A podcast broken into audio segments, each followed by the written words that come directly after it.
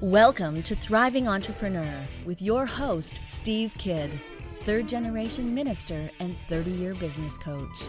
Listen in as amazing, world changing authors, speakers, and coaches share their struggles and victories. And hear from best selling authors insight into how you too can live your life as a thriving entrepreneur. This is Steve. Welcome to Thriving Entrepreneur. Thanks for being with me here today. I so appreciate you. You're so amazing. You're awesome too. Did you know that? I hope you know that about yourself because you're so super cool. I'm so glad to be able to get to spend some time with you today here on the radio as we talk about more of you, the honest you, the passionate you.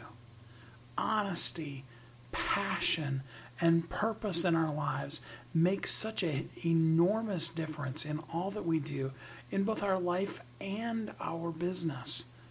Without the passion, without knowing our purpose, without being honest first with ourselves, but then also with the world about who we are and what we're here to do, we never really truly hit that 100% mark that is so meant for us to live in that highly passionate, really amazing, thriving place that is being a thriving entrepreneur. So today we want to bring on some guests that are going to help us be more honest and passionate with everything that we do as we thrive here as entrepreneurs.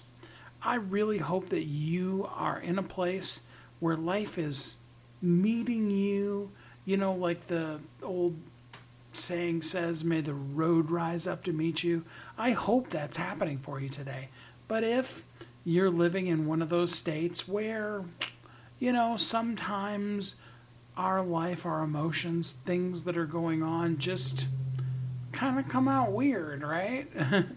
and if that happens to be where today finds you, I hope that you will take today that you will take the guests that I have and this hour that we have here together to be able to really use it as a reset, to reboot yourself, and really be able to move back to thriving as an entrepreneur so that we can live more honest and passionate in everything that we do as thriving entrepreneurs. I've got a, three really great guests, so I'm going to jump right into that. Take a quick commercial break here, and then we'll be right back on Thriving Entrepreneur.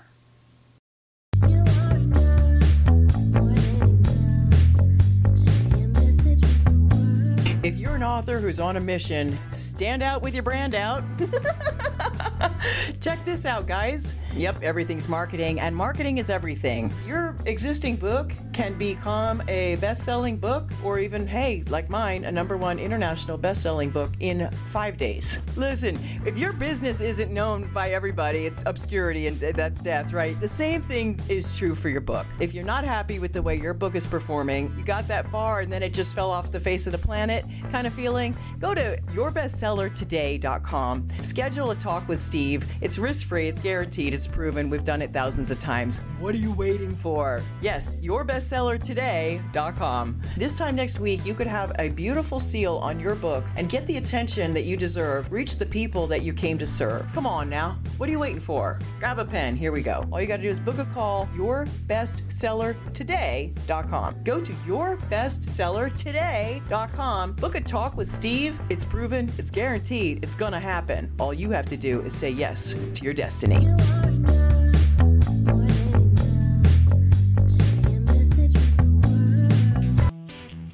Welcome back to Thriving Entrepreneur. This is Steve. Welcome back. Thanks for listening to Thriving Entrepreneur today as we talk about more honest passion.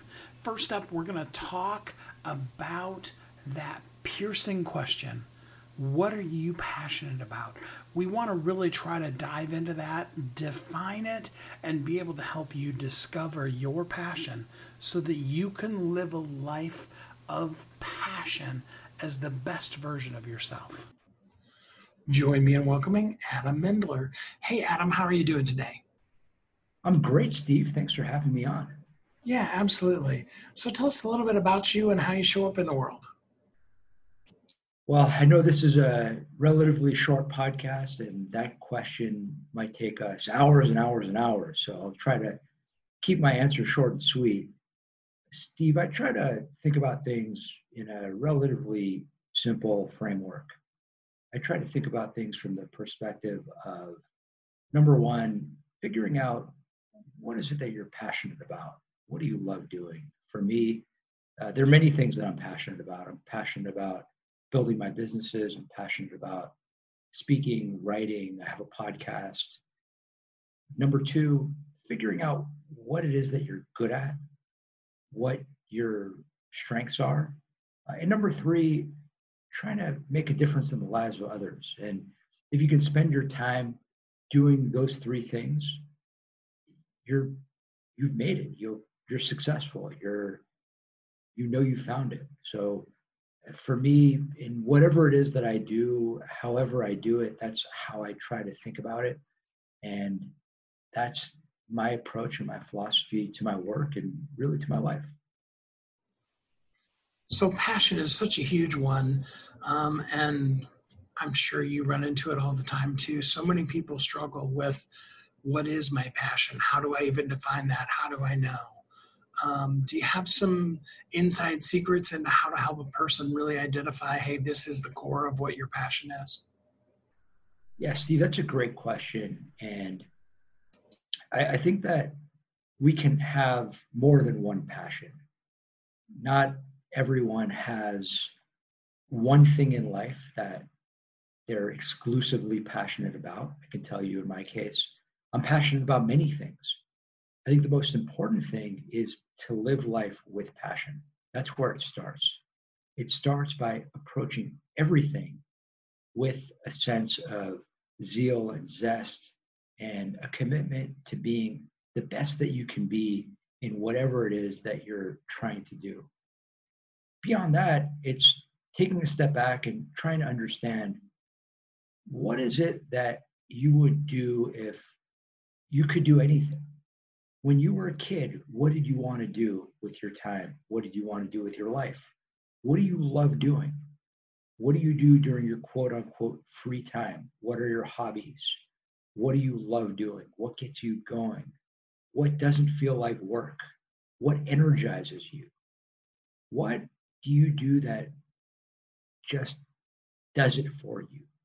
And it takes a little bit of time to answer that question in a way that I'm not going to say uh, answer in, in a way that uh, I don't want to use the word authentically, but in, in a way that answers it honestly, openly, and fully, because we can get that answer on a surface level, but to answer it deeply, it requires a lot of introspection, it requires a lot of reflection, it requires a lot of thinking. And I encourage everyone to get on that journey, no matter where you are in your life, no matter what stage you're in.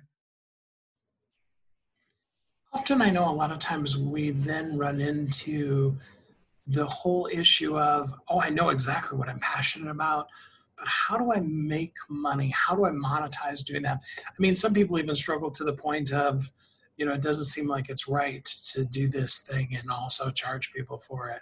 So, how does a person decide how to begin to start monetizing that thing that they're just passionate about and they love doing? It's a great question. And uh, my best advice on that topic is to think broadly because too often we we answer that question in a very confined manner. We think about it from the perspective of this is what I love doing, and this can be applied in a very specific way. The less specifically you think about that this, the less specifically you think about how you can apply what you're passionate about, the more open minded you are about how your passion can earn you a living, the more likely you will be at being able to earn a living through your passion. So, when it comes to trying to figure out how to apply your passion to your work, take a step back and look through different types of work that connect with what you do really well and what you love doing. So, if what you're really passionate about is music and you're you love uh, creating music, that doesn't necessarily mean that the only way you're going to make it is by becoming a rock star. There are lots of other things you can do. There are many people who earn livings by playing music other than rock stars. And the same could be said for any passion and for so many vocations. When we begin to talk about the concept of charging, the next thing that I always see people struggle with is really valuing what they're charging. Um, almost everybody I know that I've ever worked with tends to start off with a price that's way too low. But is there kind of a golden rule of how to know what's too little, what's too much, where's the sweet spot? When you, just to clarify the question, Steve, charging a customer, charging the customer for their passion project that they're doing. Yeah, I, when I think about how to charge a customer, I think it's really important to look at it from the perspective of number one, what is the market value of the services that you're providing, or what is the market value of the product that you're offering?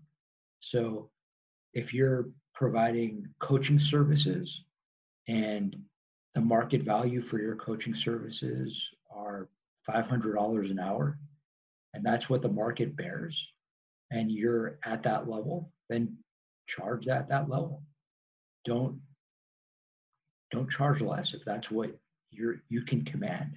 Now it might take some time to figure out what you can command, and there's trial and error, and there's a good chance that when you get started, you're gonna charge a few people not enough, and there's a good chance that you're gonna you might charge too much and lose out on some business, but it takes time to find that sweet spot. And I can tell you, Steve, having built a few different businesses in a few different industries, pricing strategy is something that is a moving target. You're always trying to figure out what to charge. There's no magic answer, there's no silver bullet, but it's really trying to get as good a feel as you can for the market. We have an office furniture company called Beverly Hills Chairs, and our the price for our office chairs today is the price that we think we can command from the market. And if the market changes tomorrow, then our price will go up or it will go down. And that's no different than any of our other businesses. And that's no different than me providing services as a coach when I provide leadership coaching. So I think that advice is universal. So you've started three different businesses in three completely different industries. Um, across to them, and this is a little bit too general of a question, I know, but bear with the unfairness of it. Across them, what is the biggest thing that you know now that you wish you would have known before you embarked on any of the three of them? That's a great question. And this is uh, advice that I actually received, but even though I received this advice, I didn't really internalize it. And I don't think one can internalize it until you get on this journey, which is being an entrepreneur is exponentially harder than anything I've had to do in my life. It's exponentially harder than it looks. It's exponentially harder than it's portrayed in the media. And I wish I really understood that, but I, even though I was told it, and even though it's advice that I give to people, even though anyone listening to this podcast is going to hear me say it, you don't really get it until you do it. So, for starters, that's one big piece of advice that like, hopefully listeners can take away. This is really hard stuff. This isn't easy no matter what business you're trying to build, it's challenging. It's very different than going to work and collecting a paycheck. Um, there are a number of other things that I wish I knew. Uh, we could spend a whole episode on this topic alone, but one thing that I can tell you very early on, um, a, a big mistake we made was building three different businesses in three different industries was a byproduct of having tons of ideas, probably 10 ideas, and many of them not going anywhere. We spent our first year and a half as a business pushing on so many ideas at once that we blew through our money. And it took us that period of really running in place for a long time to realize that the lack of focus was our Achilles heel. And a year and a half into our business, we had to take a step back and we had to start focusing on the businesses that were closest to monetization because this is another lesson, Steve, and another lesson for your audience. When you're an entrepreneur building bootstrap businesses, there's nothing more important than cash flow. And you need to have money flowing in, not out. And we had money flowing out and not in. And to reverse that, we had to focus less on trying to start 10 different businesses and focus more on taking the couple of concepts we had and turning them into businesses that can bring money in. Once we started doing that, that brought us on a path that led us to success because we were able to concentrate on our office furniture company, Beverly Hills Chairs. We were able to focus on our cigar concept, which became custom tobacco.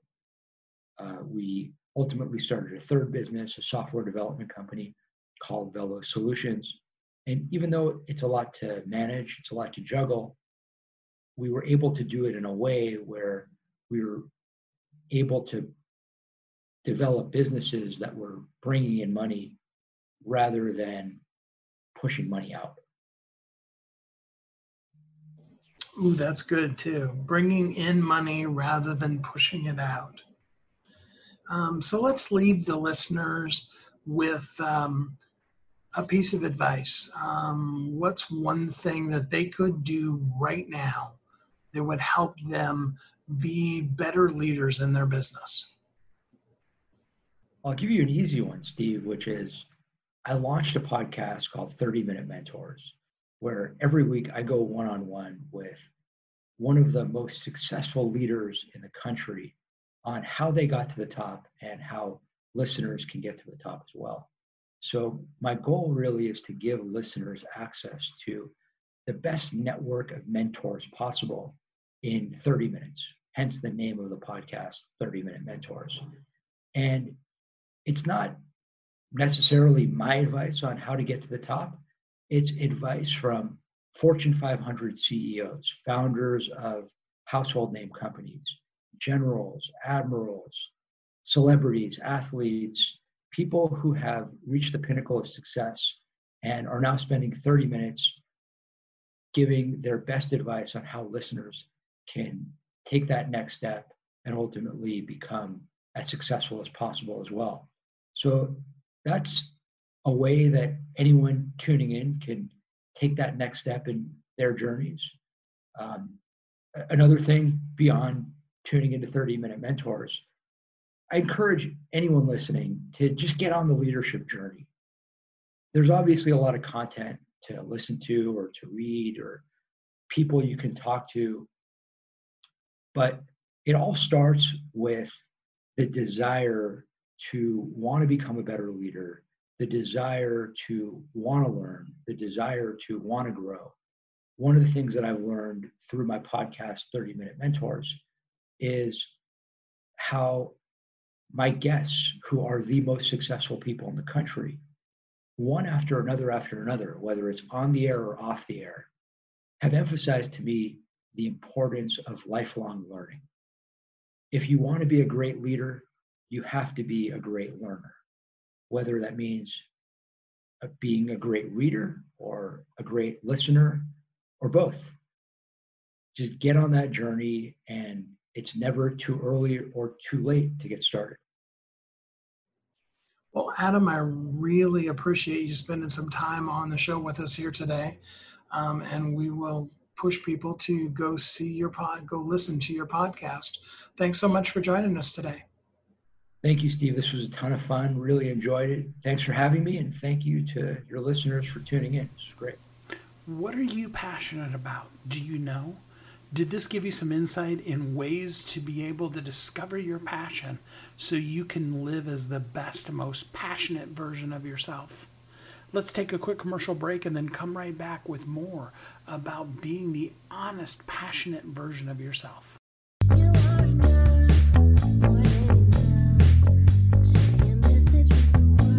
If you're an author who's on a mission, stand out with your brand out. Check this out, guys. Yep, everything's marketing, and marketing is everything. Your existing book can become a best selling book, or even, hey, like mine, a number one international best selling book in five days. Listen, if your business isn't known by everybody, it's obscurity and that's death, right? The same thing is true for your book. If you're not happy with the way your book is performing, you got that far and then it just fell off the face of the planet kind of feeling, go to yourbestsellertoday.com, schedule a talk with Steve. It's risk free, it's guaranteed, it's proven. We've done it thousands of times. What are you waiting for? Yes, yourbestsellertoday.com. This time next week, you could have a beautiful seal on your book and get the attention that you deserve. Reach the people that you came to serve. Come on now. What are you waiting for? Grab a pen. Here we go. All you got to do is book a call, yourbestsellertoday.com. Go to yourbestsellertoday.com. Book a talk with Steve. It's proven, it's guaranteed, it's going to happen. All you have to do is say yes to your destiny.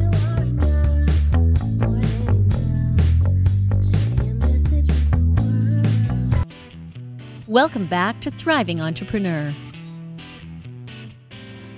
This is Steve. Welcome back. Thanks for listening to Thriving Entrepreneur today.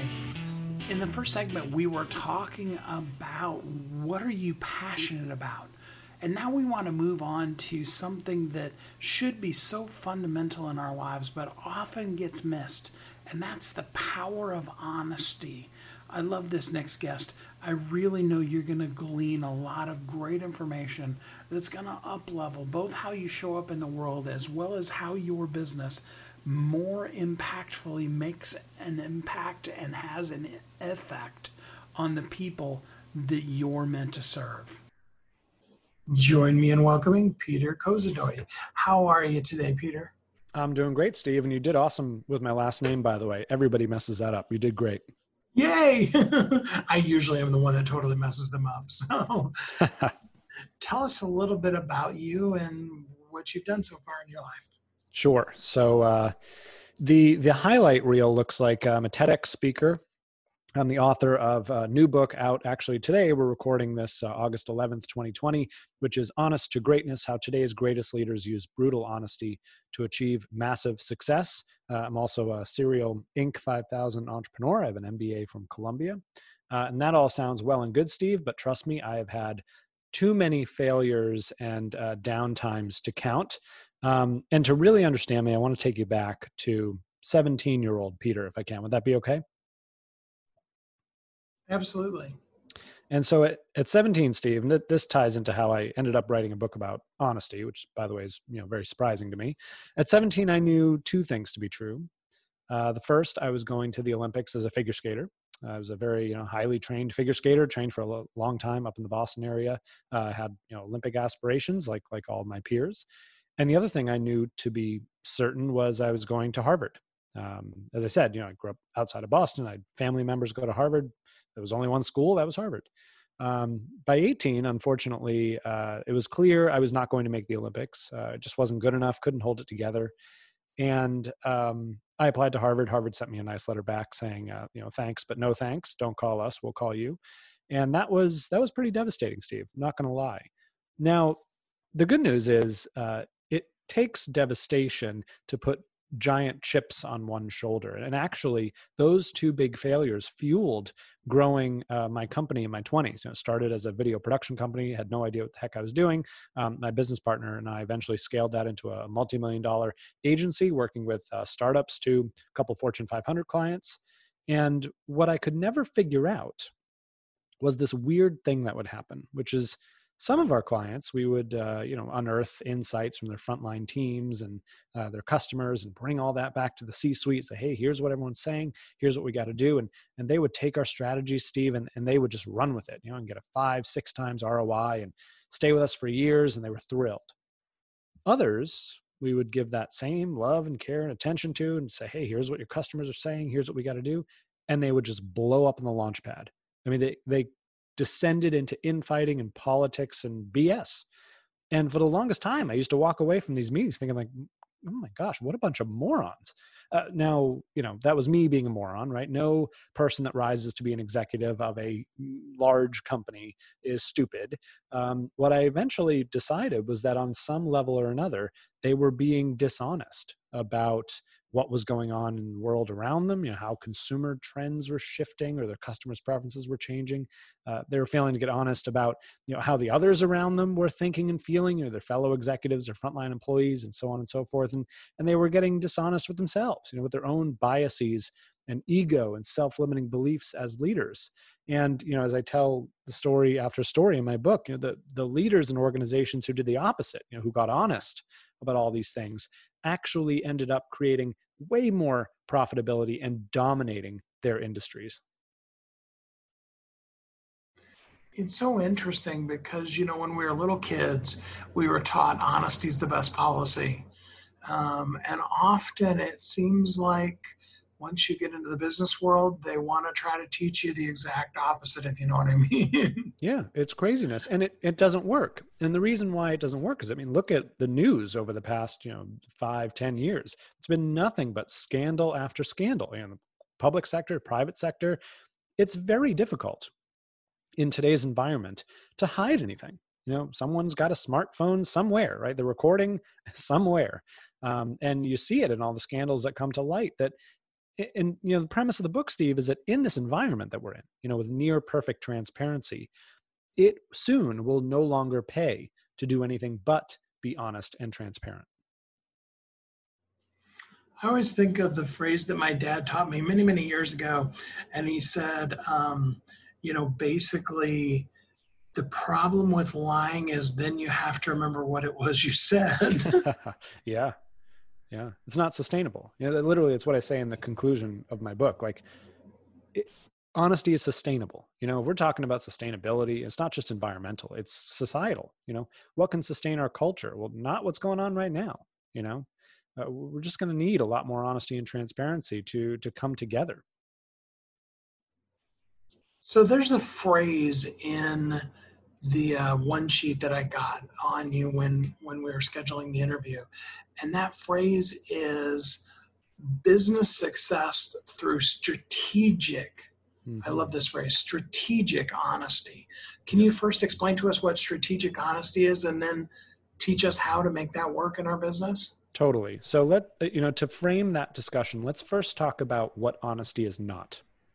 Uh, one of the CEOs in my book makes a great point. He says, if you're flying in an airplane and the pilots come over the intercom and they say, well, folks, so we've never seen storm clouds like that before. So please uh, put your seatbelts on. Not quite sure if we're going to be able to land this plane today, but we're going to do our best. Is it honest? Yeah. But is it helpful? No. Right. So, you know, honesty is only as good as the trust that it creates. So many folks, you know, see this book and they're like, "Oh my gosh, Peter, I'm so honest. I just tell it like it is all the time." And people think I'm a jerk, and I'm like, "Well, you're not honest. You're just a jerk." Like that's that's what that means. I know that because I was, you know, voted most likely to continue being a jerk in high school. Like I had to learn what honesty really meant, and it doesn't mean just blurting out your thoughts at every, you know, time of day. that's not helpful. So I when I say strategic honesty, I stratify it on on three main levels, and those levels turn into the main framework of the book, which I call the hourglass of honesty. And it works like this, Steve. You know, as I was saying earlier, I was alluding to it a little bit. First, you know, we need to get honest about the level I call the community. You know, what's going on in the world? You know, we we live in a time right now. It's 2020. We're in the middle of a pandemic. We're in the middle of racial injustice and gender bias and all these big, heady concepts that society's grappling with we don't operate in a silo here. I mean, we we operate in this big environment. We have to be aware of it. We have to be honest about how people are thinking and feeling because we're riding this wave, whether we like it or not. After that, we we need to get honest with and about the others around us. Now, obviously, sometimes we need to be honest with people, right? We need to level with them, and, and there are many examples in my book that I uh, show how companies and leaders that just sort of come out and say, "Hey, you know, we messed up like there's no bones about it. We suck. We're sorry. You know, we're going to make it better. There are times when we need to be honest with people. There are other times when we need to be honest about the others around us. You know, how they are thinking and feeling and how differently they may think and feel from us. I just learned I was booked on a national show to go talk about this whole mask debate, right? People people want to wear masks, they don't want to wear masks, it's a mess, right? But we can't just shout these people down, tell them they're stupid, you know, no matter which side of the debate you fall on. That, that doesn't help. You know, we need to be honest about them and ask, how did you get to those conclusions? Help me understand. You know, th- those are much more helpful and more honest ways to go about, you know, reconciling differences. And then finally, Steve, we need to get honest with and about ourselves, you know, with our own biases and self limiting beliefs and how big our egos are and how much they play into our day to day decisions, both in our companies and in our lives. And when I say in our companies, I mean as leaders from the C suite, and I also mean as leaders from the frontline employees and middle managers and really everyone. You know, everyone can use this. In fact, I have chapters in my book for, for each one of those folks, you know, showing them how to use this, this, you know, strategic honesty, as you say. So what happens is once you're honest on those three levels, community, other, self, you're essentially a different person. I mean, think about it. Honest Steve is very different than dishonest Steve. You know, honest Steve has fundamentally different hopes and fears and dreams and aspirations and, and so on and so forth. And because you're able to create change in, in your mindset, you know, in your approach, you actually end up changing the others around you. you know, whether those are your uh, family members that you find are toxic to you, or your friends, or your colleagues, or customers, or employees. And that's how the leaders and organizations in my book end up bending the community towards them and creating industry dominating, unprecedented results. It's through that hourglass shape, that transformative process. And that's why it's not just honesty in the way anyone wants to define it. No, it's strategic, deliberate honesty. And uh, again, there's so many cases in my book where folks aren't just honest, they point to the honesty. Hey, we're doing this deliberately, and that's what makes it magical. For the listeners, um, can you give us an example of a company that everybody probably knows about that does a really great job of having strategic honesty as part of their whole plan for their company? There, there are so many from the largest hedge fund in the world who literally bases their entire culture on radical truth and radical transparency to the Ritz Carlton, who is brutally honest about who matters in their company. By the way, it's not the executives, it's only the frontline employees. I'll give you an example, though, that everyone has tried literally in their life. And I think one of my favorites is Domino's Pizza. I don't know if you remember, Steve, but back in 2008, 2009, Domino's figured out they had a problem. People were saying that their pizza, quite frankly, wasn't that good. Not only that, but when Domino's did some taste tests and put their pizza in the boxes of their competitors, think about this. The people tasting the pizza said, Oh, I actually like that better. Same pizza, just the competitor's box, right? So they had not only did they have a taste problem, they had a brand perception problem, right? So there was a CEO departing and a new one coming in. The CEO departing, very brave guy, approved this campaign. He said, "We're not going to just uh, go to market and tell everyone, hey, we improved our crust and had you know imported some tomatoes from Italy and now it's better. Come try it." He's like, "No, no, we're going to do something bigger than that. So the incoming CEO, right, the, the decision's already been made. The incoming CEO gets put on national television and he stands up in front of everybody across the nation and says, I'm sorry, America. Turns out our pizza sucks and we owe you an apology and we're going to do better. You, you deserve better than this. And they did. And Steve, if you had recognized that honesty, right? If you had said to yourself, wow, that is a company that is willing to be brutally honest with itself and make changes, big changes in its business. If you had recognized that and invested in Domino's stock at that point in about 2010, you would have had a 3,000% return over the next 10 years as Domino's kept getting honest with itself and kept reinventing over and over and over again. And all it took was setting aside their ego and not trying to hide and sweep things under the rug like everyone in the society apparently loves to do and just coming out with it and being honest it's it's just so easy and so powerful. Makes me want pizza now. All right. So, um, for the listeners, what is one thing that they could do, like right now, like the episode ends and they immediately could take action on to begin to be strategically honest in what they're doing?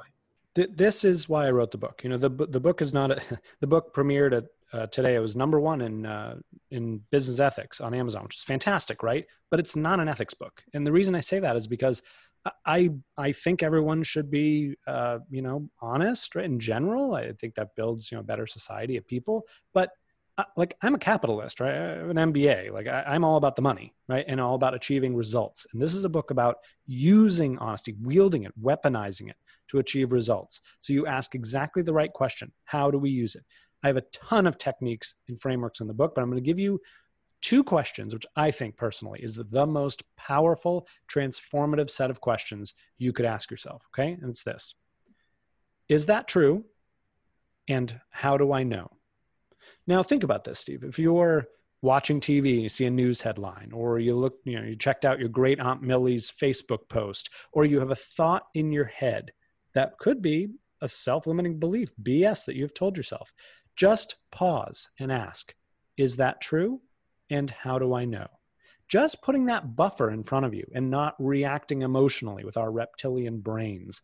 It's shocking how incredible you can transform yourself into a much more patient, understanding leader of your own business and, of course, of your own life and friends and family. Just take a beat. Is that true? How do I know? And often, Steve, the things that we take for granted that we think and that we absorb they're not even true in the first place so it, it, it i can't say enough about you know use those two words and uh, uh, questions internalize them put them on your bathroom mirror it literally will change your life so tell us all about your book where we can get it and anything else people can do to follow up with you absolutely so uh, books available everywhere books are sold today today was launch day four years in the making by the way um, for anyone who wants to write a book, like my first words are good luck. It is so difficult, way more challenging than I ever thought. And by the way, I'm the guy that used to wear like tights and follow my ass in front of 3,000 people on, in figure skating. So I, when I say that, I really mean it.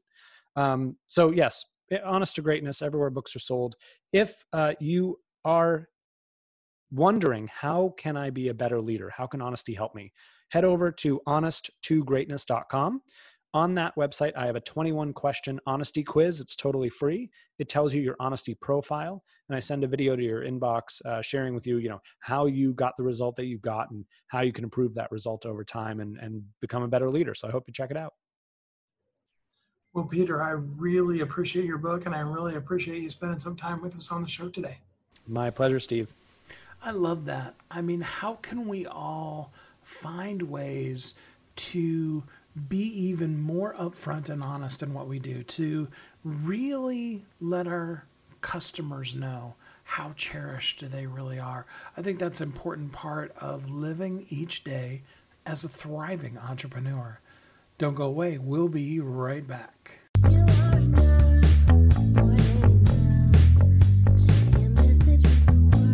If you're an author who's on a mission, stand out with your brand out.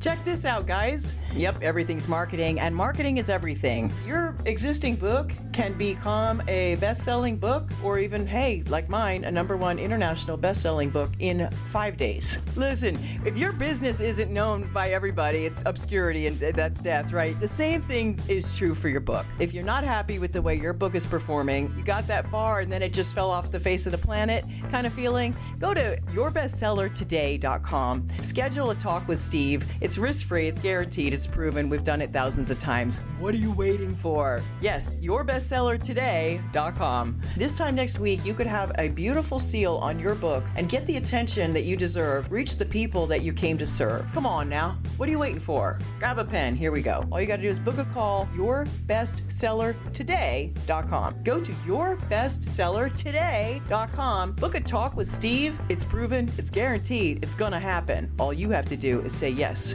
to your destiny.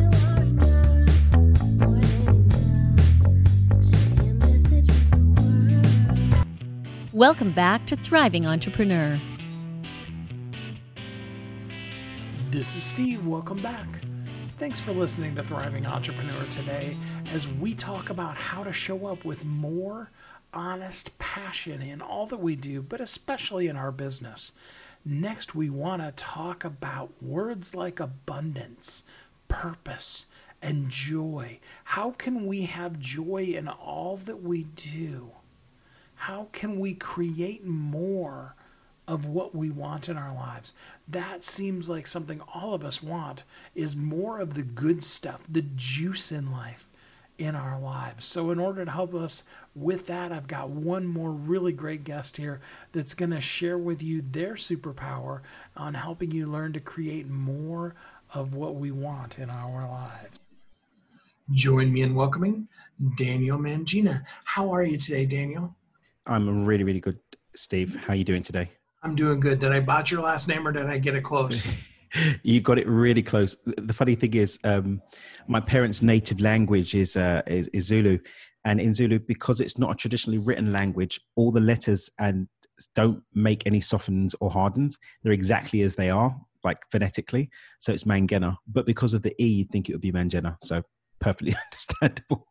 yeah. Okay, that's an interesting piece of information too. Well, speaking a little bit about you, tell us a little bit about who you are and how you show up in the world. Hi, I'm Daniel Mangena. Uh, I tend to write things, speak things, and do things. Um, all about uh, empowering people to live more abundant, joyful, purpose-driven lives. And it's for me a matter of being very clear on what you want, and then creating an alignment with that in how we think and how we feel and what we do. And that's what I do in the world. So, how does that work? I mean, how do we create more of what we want in life? Well, I think for the most part, it begins with letting go of the stories that have built up the idea up until now of what we want in life and, rep- and just recognizing that we always have the opportunity to wipe the slate clean and create a new relationship with what we want.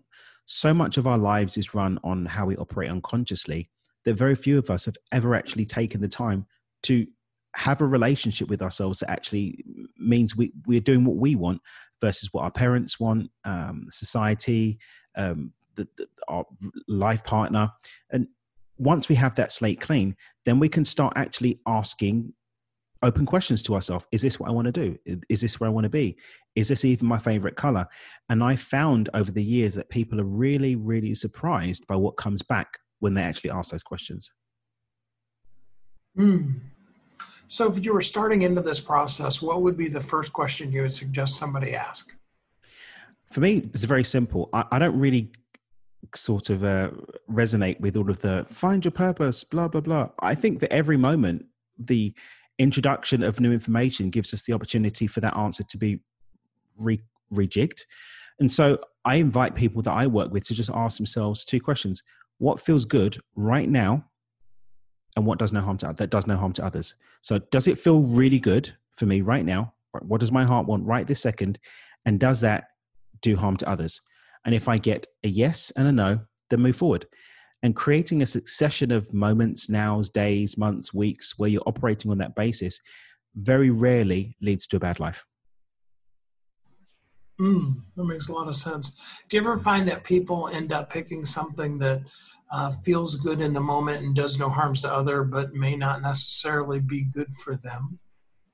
Yes, but generally speaking, even the process, the, the, the landscape within which we process those questions tends to sometimes to be, for want of a better phrase, polluted by the programs we've been running on up until now about what feeling good is, what harm is. I mean, put it this way: even our idea of what harm is can change from moment to moment. Go back, uh, go back. I don't know, thirty years, and spanking a kid in school was was fine. Do that now, and you can end up in jail. So it's about being open to change and flexible to new information coming in. But I think actually, not just sort of passively being open to it, but actively going for new content, new data, new information so that we can be apprised of where we're at and where our world's at too. Leads so easily into the whole concept of how judgy most all of us were taught to be as kids. Do you know what I mean? Mm-hmm. Um, I mean, we've seen that a lot with the whole um, the the racial tension stuff that's been going on, not just in the states but around the world. People are saying, but you know, where did these stories that we're working on come from? Stories about ourselves and stories about others. And generally speaking, it's societal. I think they say. Uh, I think Bruce Lipton says, you know, a lot of what we we run on as adults, we learn from the environment that we experienced as children. So during that time when we didn't really have the same analytical function in our minds that we do as, as adults, we were just soaking up information as a sponge, looking at what was happening in our environment. And so it's very easy in that respect for generational ideas to be passed from one to the next. Uh, and us just moving unconsciously into following on and doing exactly the same thing as those who came before us. Hence, I said the very first thing that I invite people to do is to let go of everything we think we know and be open to something new. Mm. So, what would you say is the biggest thing that you find people struggle with letting go? What other people think. Oh, Caring so much about what other people think that we we start to negate our own desires, our own feelings. I mean, think about it. How much of what you consider to be let's let's look at the, the idea of beauty, for example. Um, my wife's Russian, Russian American, and uh, she's got another Russian friend who lives here in the same development as us, who's obsessed with being really, really skinny. But if we go back to uh, like the 60s, they would tell you that a fuller bodied, real size 16 woman was beauty. That was Marilyn Monroe. Fast forward 10, 15 years, and you get the stick models. The idea of beauty changed from time, from generation to generation, from decade to decade. Uh, if you look at what we consider to be fashionable, well, it just depends on whatever the media and the fashion industry tell us is fashionable. People then copy it. And if you don't abide by those norms, you're told that you're not fashionable. We're force fed those ideas. But it happens, I believe, at such a subtle level most of the time. It's almost insidiously. insidiously infected into our brains like some kind of virus that this is what this is and that's what that is. So, would you say that really taking the time to get to know you, I guess is the word that keeps coming to my mind, um, is the number one most important thing a person needs to do? I'd say at the beginning of any journey of self discovery, it's definitely that. Now, when we then run into the wall, if you will, of you do those first two things, you decide, what do I want to do? You know, that doesn't hurt anybody else. And then we run into that wall of all of the years of being told we shouldn't do that. What mm-hmm. does it mm-hmm. take to break through that wall? Well, I think this is where the, the, the very backbone of my work, which is a model I created called Beyond Intention, it's the topic of my best-selling book, Stepping Beyond Intention, starts to come in. The first step in Beyond Intention is accept, and there are different levels and aspects to accept the first and most primary one is that I'm the author and creator of my life, but underpinning that, I'm the common denominator for all experiences in my life. But I think from an emotional level, one of the most powerful aspects of acceptance is accepting yourself for who you are right now with loving compassion, irrespective of the choices that you've made unconsciously up until this moment. So, first we accept. Mm-hmm. Um, mm-hmm. What are the other steps? Once we accept, we, we start to come to the only effective space that we can actually affect real change within ourselves.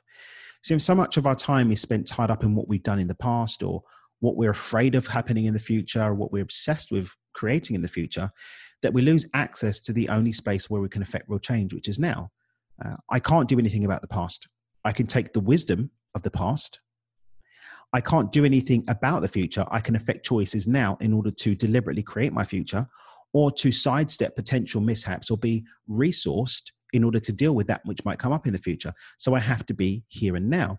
So step, step two of Beyond Intention is clear. And what clearing is, is about letting go of the, the ties to the past and the future so that we can be present enough in the now to resource ourselves to create what we actually intend to create. And then step three is? Step three is gratitude, which is a, is a very funny one because we're traditionally taught to be grateful for what has happened.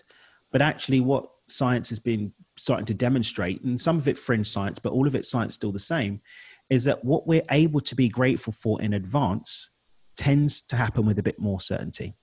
And for me, what I think that really is about is when I understand I'm the author and creator of my life and that the choices that I make now can actually lead to deliberate outcomes, I can start to generate the emotional response of that future outcome now. And what that actually demonstrates to myself mentally is certainty. It's what Tony Robbins talks about all the time. Certainty is such a powerful, powerful tool. So when I start to demonstrate certainty through gratitude, connecting deliberately in the now to the emotional experience that I choose to step into, it starts to bring it around with a much higher rate of probability. Then you said it's a four step system, correct? Four step. Mm-hmm. So what's the fourth one? The fourth one is a funny one because it creates a bit of a loop for some. Because generally speaking, if I've chosen what I want, I've created the alignment in how I think, what I feel, and what I'm doing, the laws of the universe don't change for any of us. Generally speaking, we should see it happen.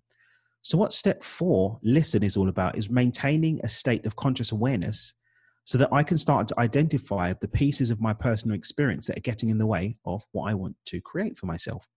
So, if something isn't happening, then through feeling with awareness, I can start to discern well, what's happening in my emotional state? am I starting to reject that experience or am I anxious or fearful or doubtful of that experience? I can start to listen to my thoughts. Am I starting to betray myself with my thoughts and start to create or uh, to fall into patterns of thought that are going to lead to, for example, self sabotage, procrastination? Am I speaking thoughts in my mind of certainty? And if I'm not, I can start to adjust them. So, uh, Maxwell Maltz in his book Psycho, Psycho Cybernetics reminds us that a guiding missile doesn't go from point to point. A guiding missile is constantly course correcting so that it stays on course to get to where it's going. And for, for us, it's the same. We're constantly receiving new inputs, we're receiving stuff from our environment.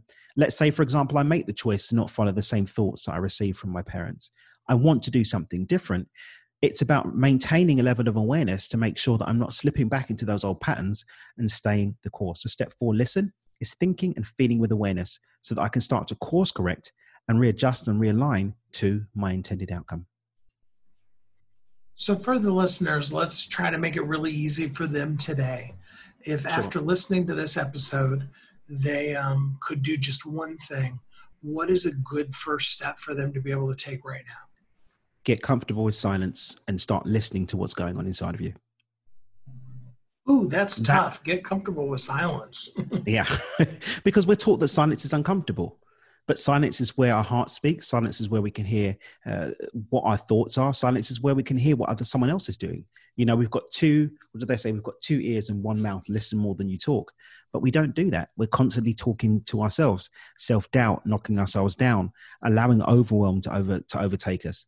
But when we get comfortable with silence, then we can hear what's really going on and start to make choices about is this what I want? Maybe I'm okay with this. You know, so many people are running after things that other people have told them that they want because they don't have the capacity to listen to themselves long enough to see if it's what they want to.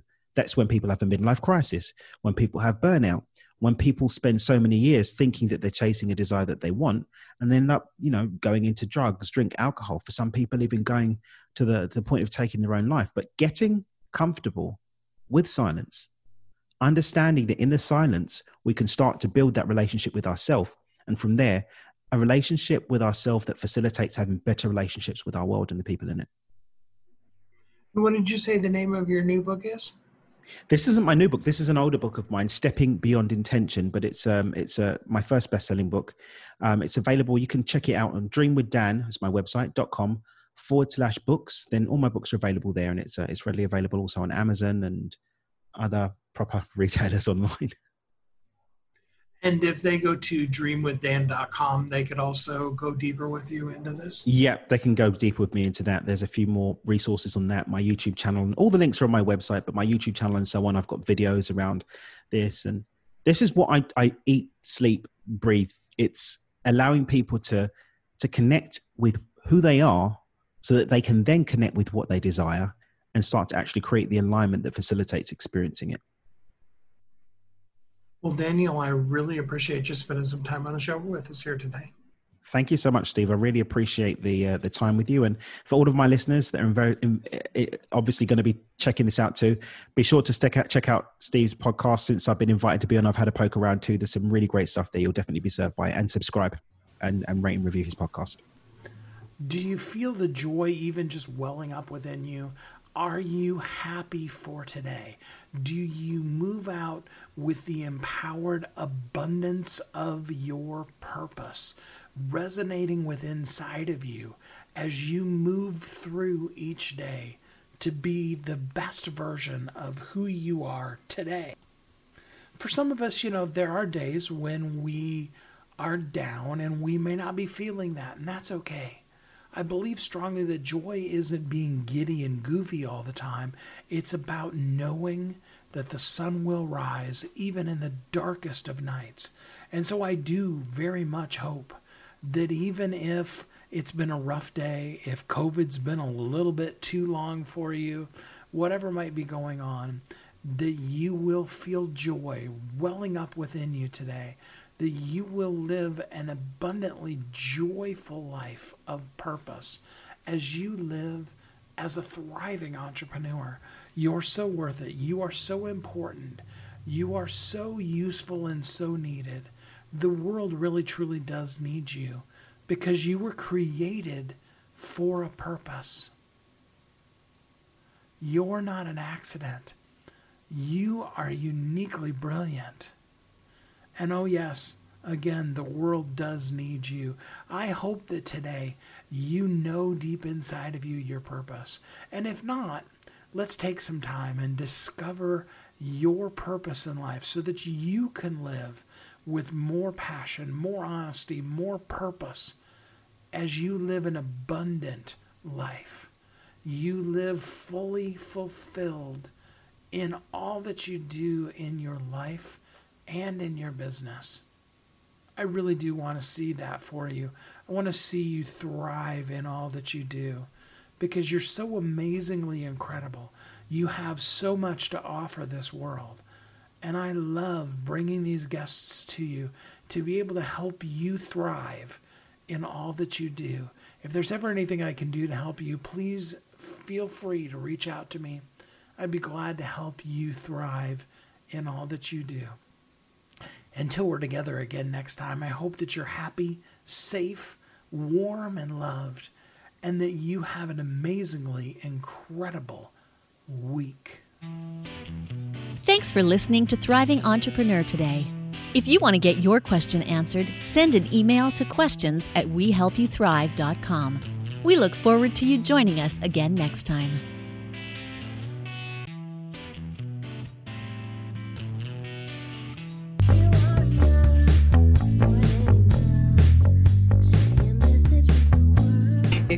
Author who's on a mission, stand out with your brand out.